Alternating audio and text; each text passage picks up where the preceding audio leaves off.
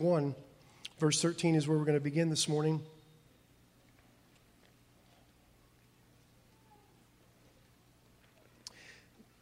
Jason shared the word a couple of weeks ago, as on Easter Sunday, and there was a point in the message where he began to just bring declarations of the word. And for, I don't know, a minute or two, it was just strictly scripture, just declarations of, of proclamations of who Jesus is and what Jesus has done for us. And it really became a very powerful moment in the service. Afterwards, Jason shared with us last week that uh, the Lord had really spoken to his heart about continuing on to, to just preach on those declarations and proclamations. And so um, the, this first message was preached last week, and, and Jason shared the word, and it was very powerful. This morning, he's asked me to continue with that series. I, I think the title is called The Truth. The Truth of It All, Part Two. And uh, so I'm going to be sharing about being rescued this morning. Uh, but it's, it is a very powerful series, and I'm looking forward to hearing all that God wants to speak to us as a body, as a congregation. So why don't you stand? Let's read the word together. Colossians chapter 1, we'll start in verse 13.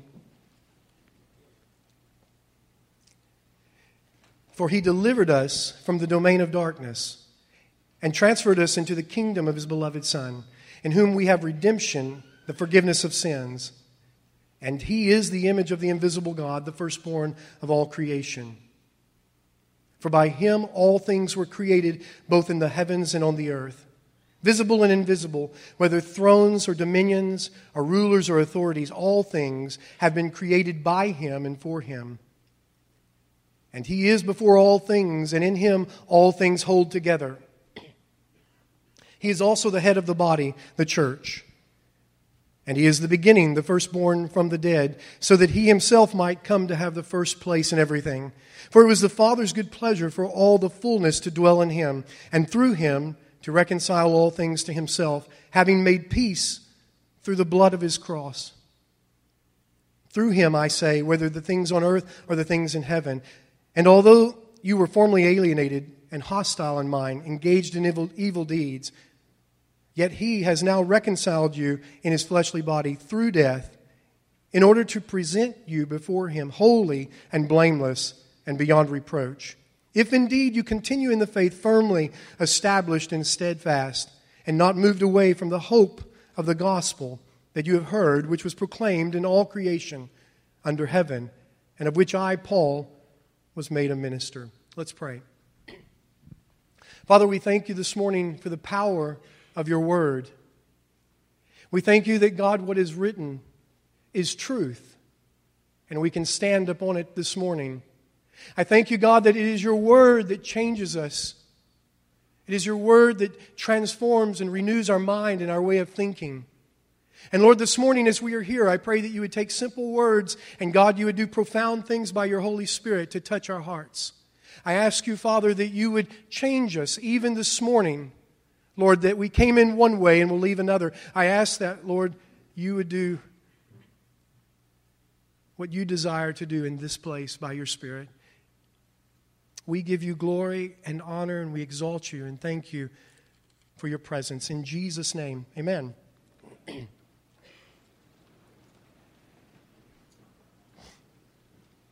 for he delivered us from the domain of darkness. I love that.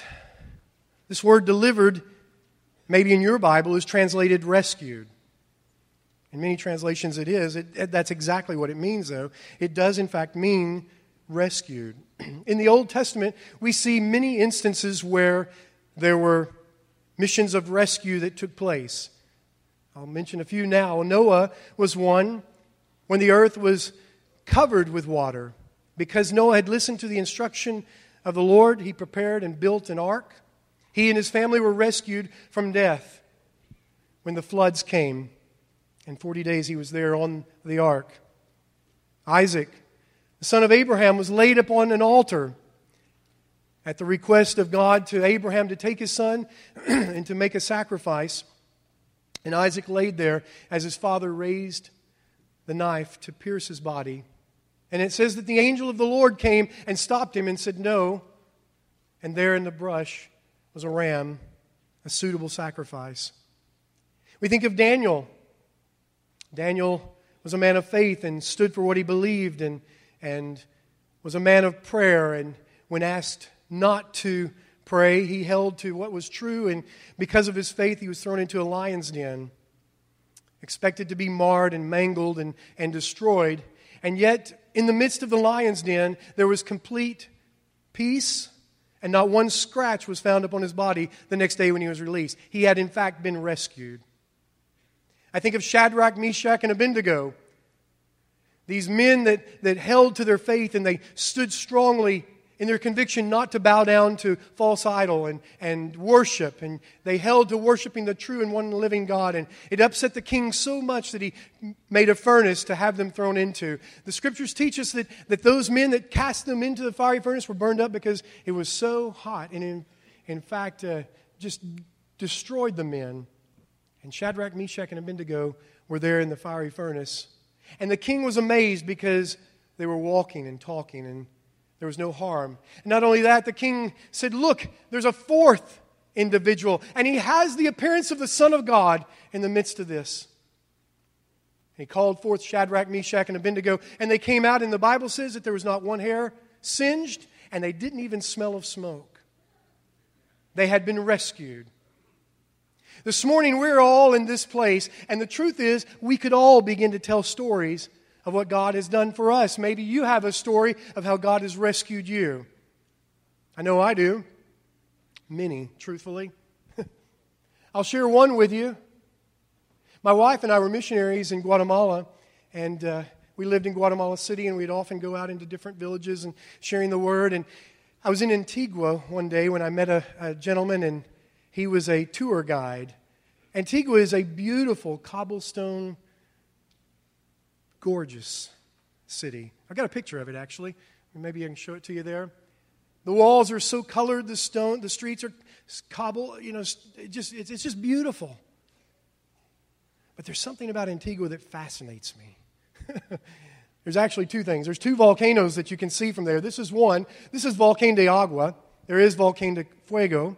It's active. And my wife and I could actually go in our backyard and at night watch it as it would throw out fire Beautiful.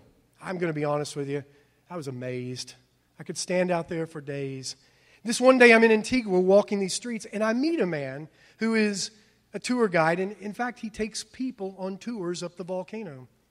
And in talking with him, he said, Look, you, you want to go, I'll take you. You don't have to pay anything. And, well, of course. And so we did. I, I, went with them and we toured up the place. It took about six hours to get to the top.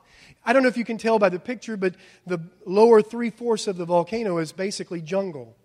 And so we made our way through the jungles uphill until we got to the top. And then at the top, it's as if it's snow. It's ash, really, but it's like the texture of snow, and you can slide down. And I want to tell you that day, top to bottom, head to toe, covered in ash, having a blast.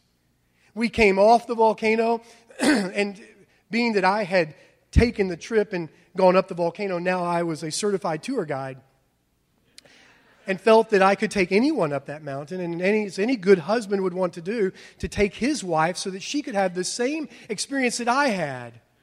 And so it was my desire to run home quickly and say, Babe, I'm certified. I can take you on a trip. Let's go.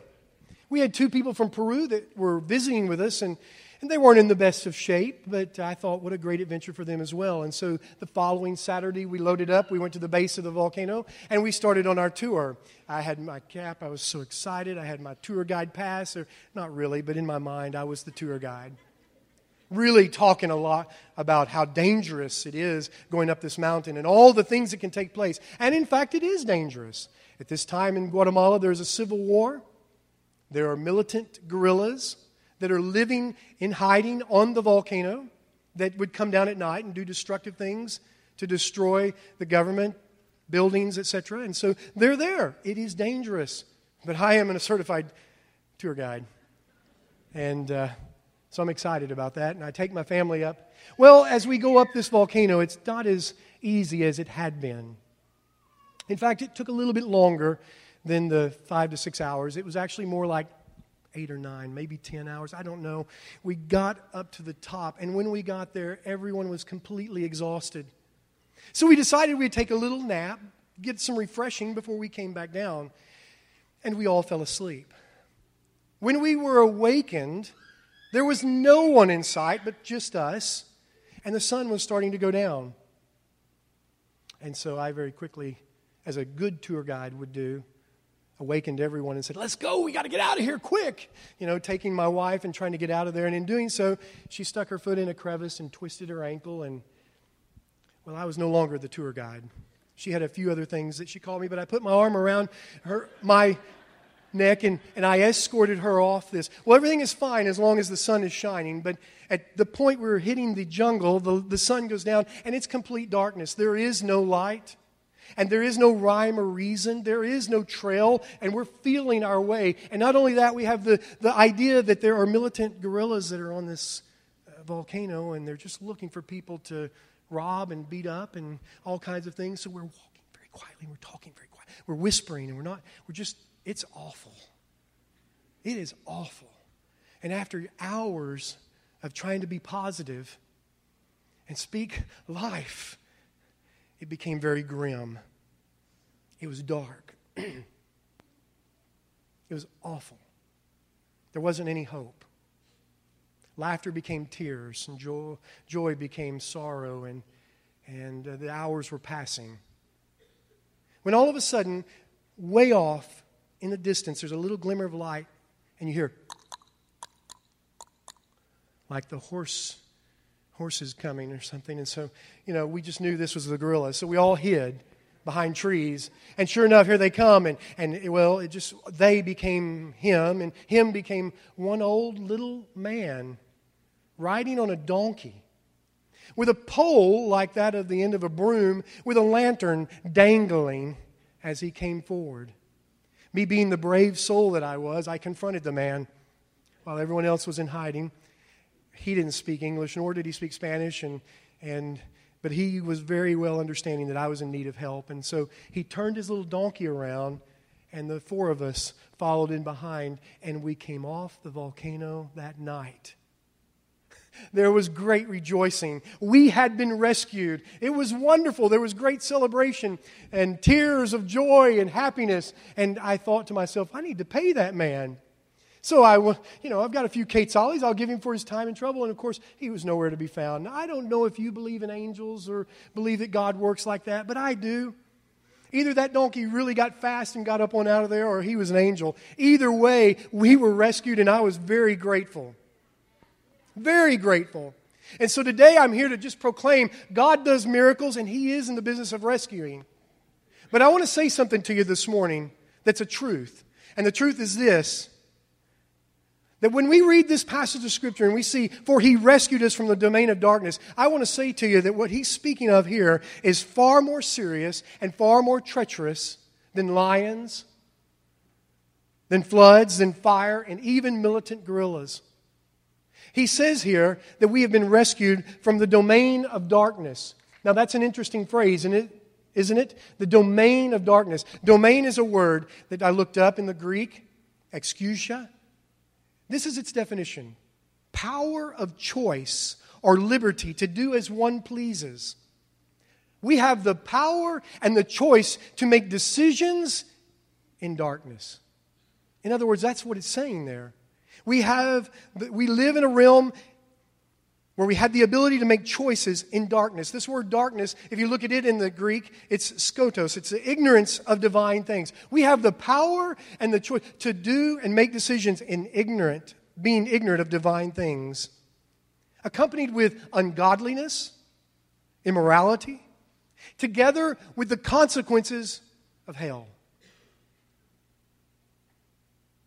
We have the ability to make decisions in darkness that are going to be ungodly and immoral, and the consequences are hell. And when I read this passage of Scripture and I begin to think about what this truly means to me, I begin to understand that it wasn't me that made a decision to choose God and to do things because I heard a message that sounded like, oh, do you want to go to heaven or to hell? Oh, I choose heaven. And it just go that way. What happened was God rescued me out of darkness. It was God that reached down into me. I didn't have the ability or the capability of to make a decision to choose God. I was, I was in the domain of darkness. But God. I was, in a, I was in the domain of darkness where everything is in opposition to God. The choices are depraved. I can't fix anything. My destination is hell. But God. It wasn't because I made good choices. It wasn't because I prayed a formula or a series of words that led me to salvation. It wasn't because I walked to the front of the church. And it wasn't because I did more good things than bad things. It was that God had sent his son and I was rescued out of the domain of darkness. I was helpless. And just like Noah, Isaac, Daniel, Shadrach, Meshach, Abednego, helpless in sin. In your notes, it says that Jesus rescued us, or we've been rescued from what? The domain of darkness.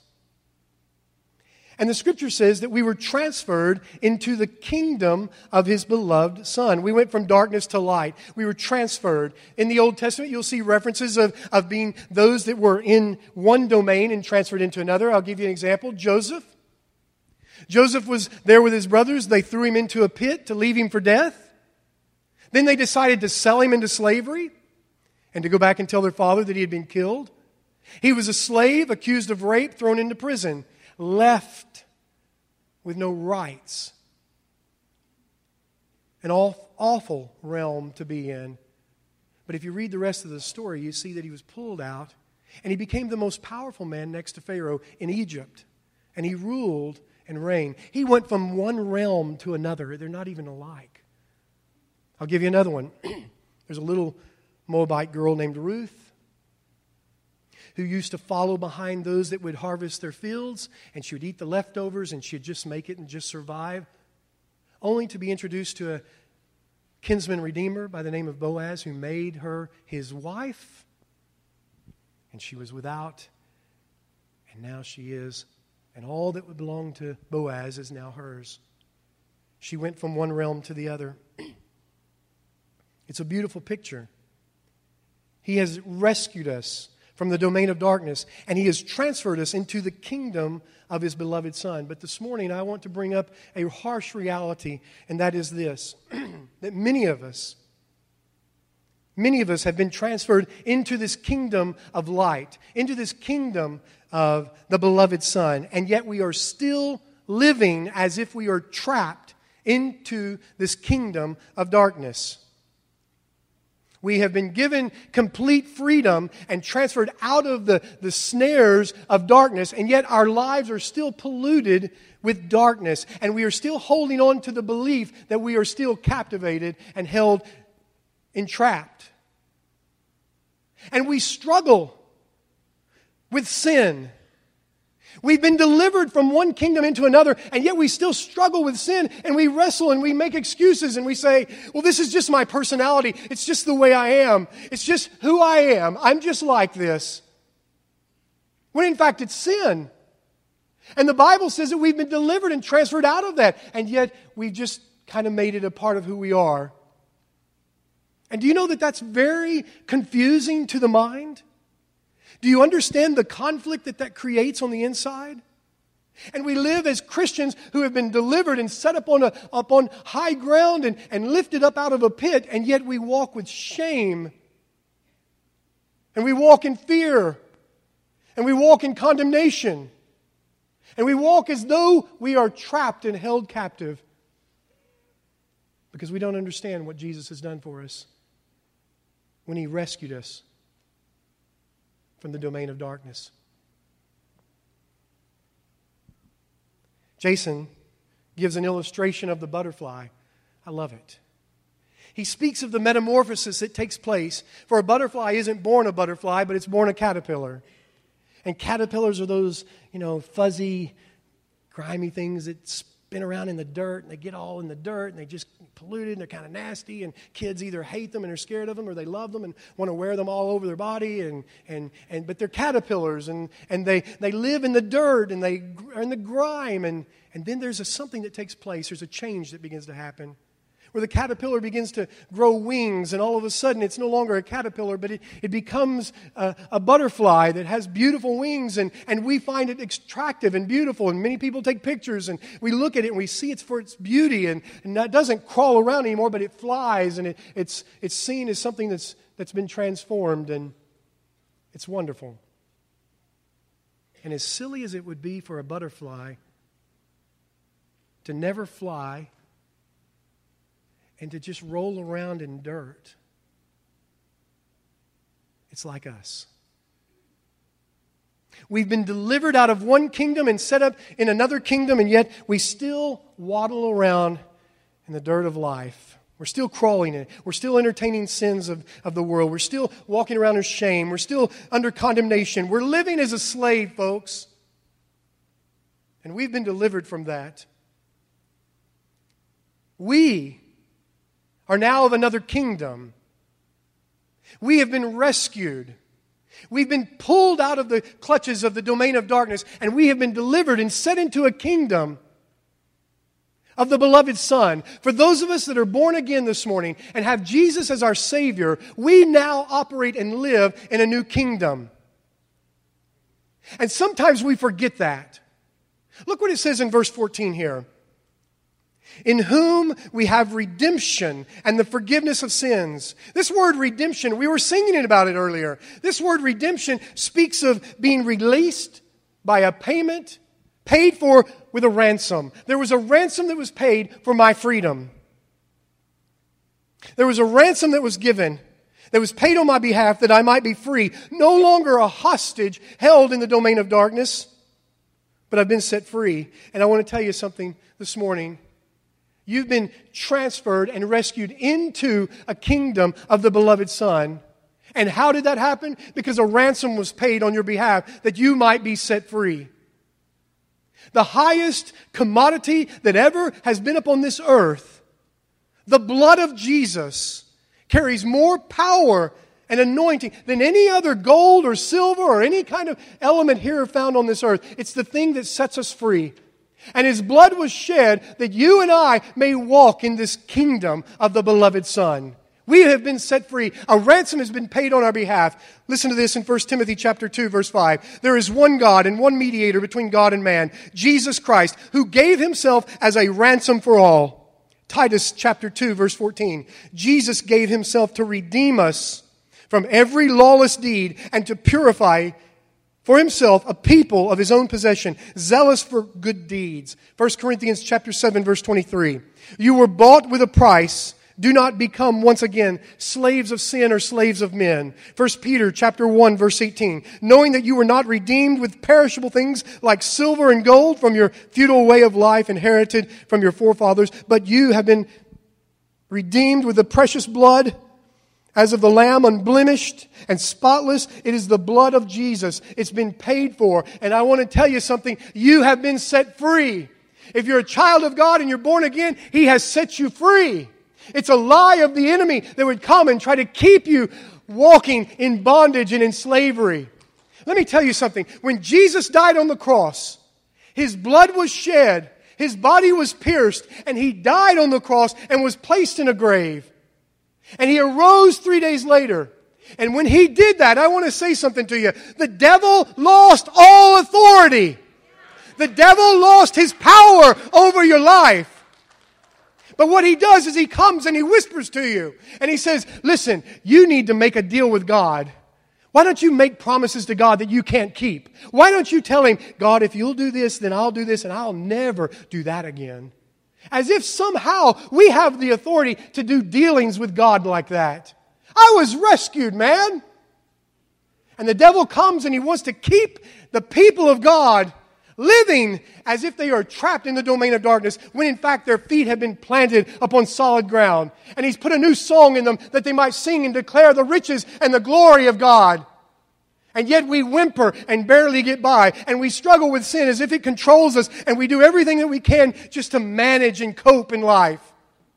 I want to tell you something this morning that what Jesus did on the cross is not for you to cope, but He came to set you free. He came to call you a child and not a slave. He came to show that His blood could wash away your every sin. One of the tactics of the enemy is he comes and he loves to whisper in our ear about all the things that we've done. Well, do you remember when you did that? You remember when you did that? You're still suffering because of that. You're still having problems from that. Can I tell you something about the beauty of what Jesus did for us on the cross? The Bible says that He came and He died on the cross and His blood was shed to wash away my sins. Do you know that that means it was my past, my present, and my future? As if for some reason we think that God has forgiven my past sins, but today's a new day. For Jesus, it was all future, wasn't it? Didn't He die for all your sins? As if for some reason we get into this mindset that, well, He would cover this one, this one, and this one, but I don't know about that one. And we come to Him and we plead and we beg and we say, Jesus, would you just once again please have mercy upon me? As if for some reason we were having to work a deal with God. Look, we have been delivered from the domain of darkness and we've been transferred into the kingdom of His beloved Son. The Bible says that we have been redeemed. It was the redemption and forgiveness of sins. You've been forgiven. Oh my, what's he talking about now? You've already been forgiven. It's already, do you know that Jesus already dealt with the sin in your life? Oh, but I need to keep a healthy, I need to keep a healthy knee place. I need to keep, I need to make myself sorry. You did it again. Feel bad so that Jesus, you can get the attention of Jesus and work a deal with you. Let me tell you something. You don't have to beat yourself up. That's what the enemy wants you to do. You want to, God wants you to see that you have been set free. You are redeemed. You're believing a lie. You've already been forgiven according to the scripture. Oh, see, there he goes. I knew he was going to go that grace route because that's going to give me a license to sin. Can I tell you a secret and very loudly before all of you? If you are a part of the kingdom of the beloved Son, everything inside of you will turn when it comes to having an option to do free sin. If you've got an option to do free sin and work deals with God, you may not be born again. Oh, what are you saying, Pastor? I'm saying this. If the Spirit of God lives inside of you, you're not going to milk grace for all it's worth. You're going to rejoice in the kingdom that He set you in. You're not a slave any longer to that sin that you've dealt with and coped with and walked with and held hands with and become a person of your personality. Well, this is just the attitude that I carry because this is who I am. No, it's not. God wants to deal with it. He's already dealt with it. Dealt with it, excuse me. He has redeemed us. He has forgiven us. He has set our feet upon a solid ground. He's made us a part of a new kingdom. And the devil knows it. And that's the reason he constantly bombards you, trying to get you to think otherwise. Well, I'm here this morning to give you good news. The devil's a liar. And what Jesus did on the cross is enough. And you don't have to give in to sin any longer. You don't have to walk beat down any longer, just surviving. God has filled you with His Spirit. And He has called you to be a child of the living God, not a slave. He's called you to be set free so that you have a message and a word to carry and you have victory. 2 Corinthians chapter 5 verse 21 blows my mind. God made him who knew no sin to be sin on our behalf that we might become the righteousness of God in him.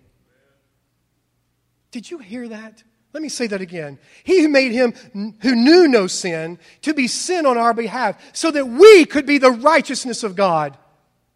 Do you know what that means? RJ, can you put that up on the screen? I want to, I want to show everybody this. You see, some of you have lived your life and you've been a pretty good person. Oh, you maybe said a few cuss words, but you never, you know, did that. Because you're a good person. And you've walked. If R represents righteous deeds and S represents sin, you're pretty good. You've done pretty good. Can I just stomp all over the idea that you're going to do good works and get into heaven? Your good's going to outweigh your bad, and so that's the reason you're going to get there? Has nothing to do with it. It's a lie. But I'm a good person. I don't care. You got a little sin in there. If I look at that diagram a little bit, I see a lot of righteous deeds, but I see two little S's. You got some sin in there. Let's go to the bad guys. They're pretty easy to get on. They're just covered in sin. Most of us, right? A lot of sin. Whole lot of sin. But there's a few righteous things that we've done. Let's bring it to light. Okay? The bad, the good, the bad. Yeah. And then there's the perfect. Do you know the Bible says in Hebrews chapter 4 that there's only one that's been perfect?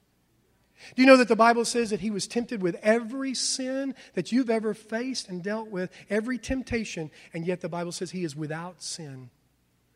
He's perfect, he is righteous. But we just read that he who knew no sin became sin on our part. Show the next screen.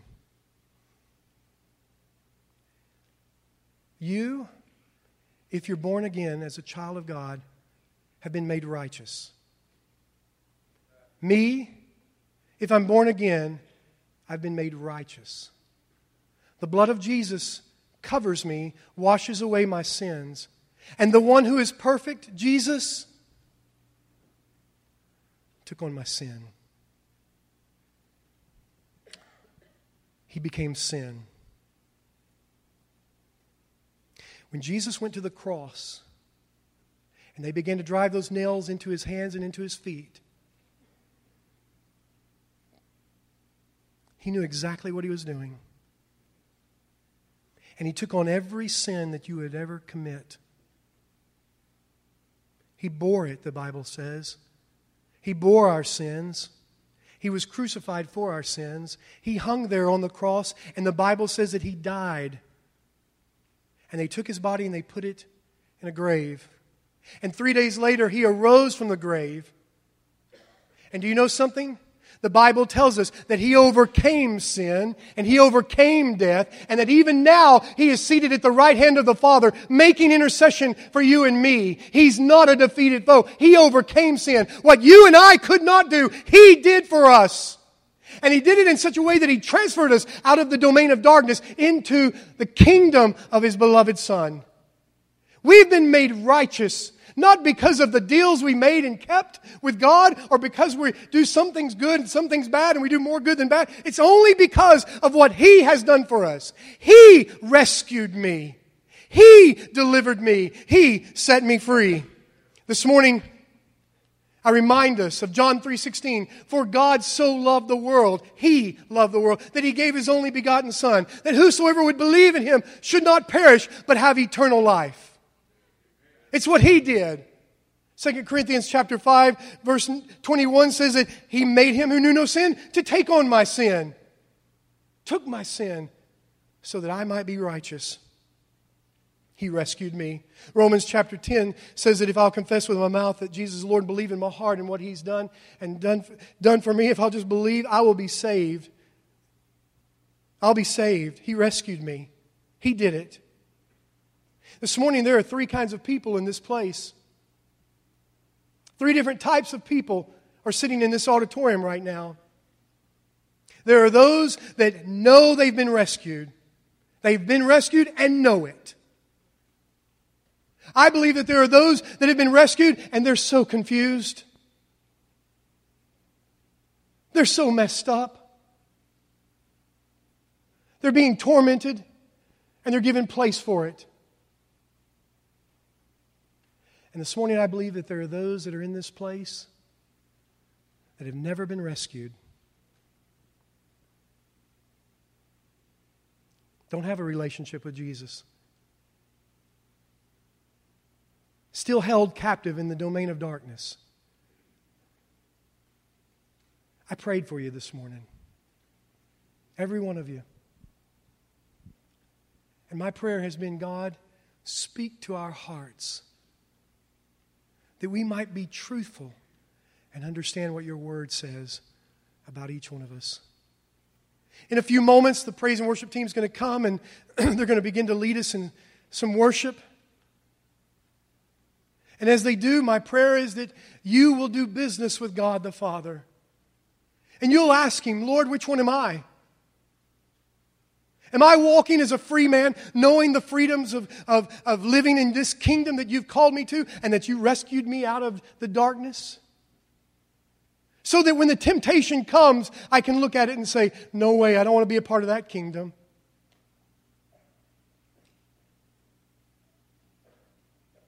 There's a better life.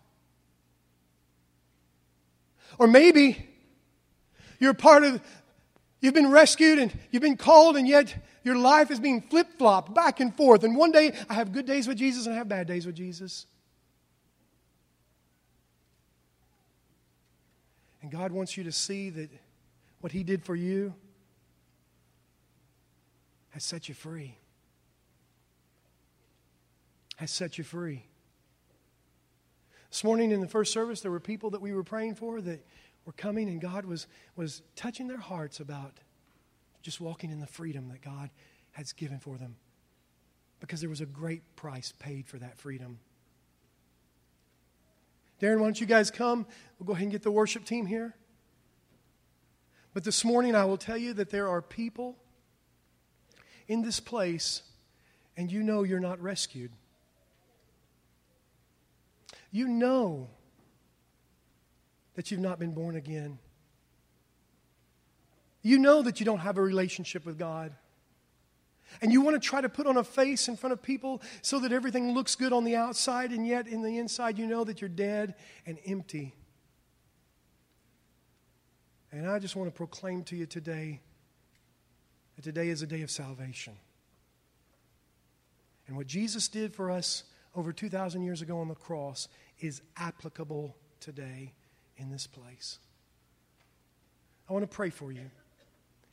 And then we're going to open it up. If people need prayer, we can pray for them here this morning.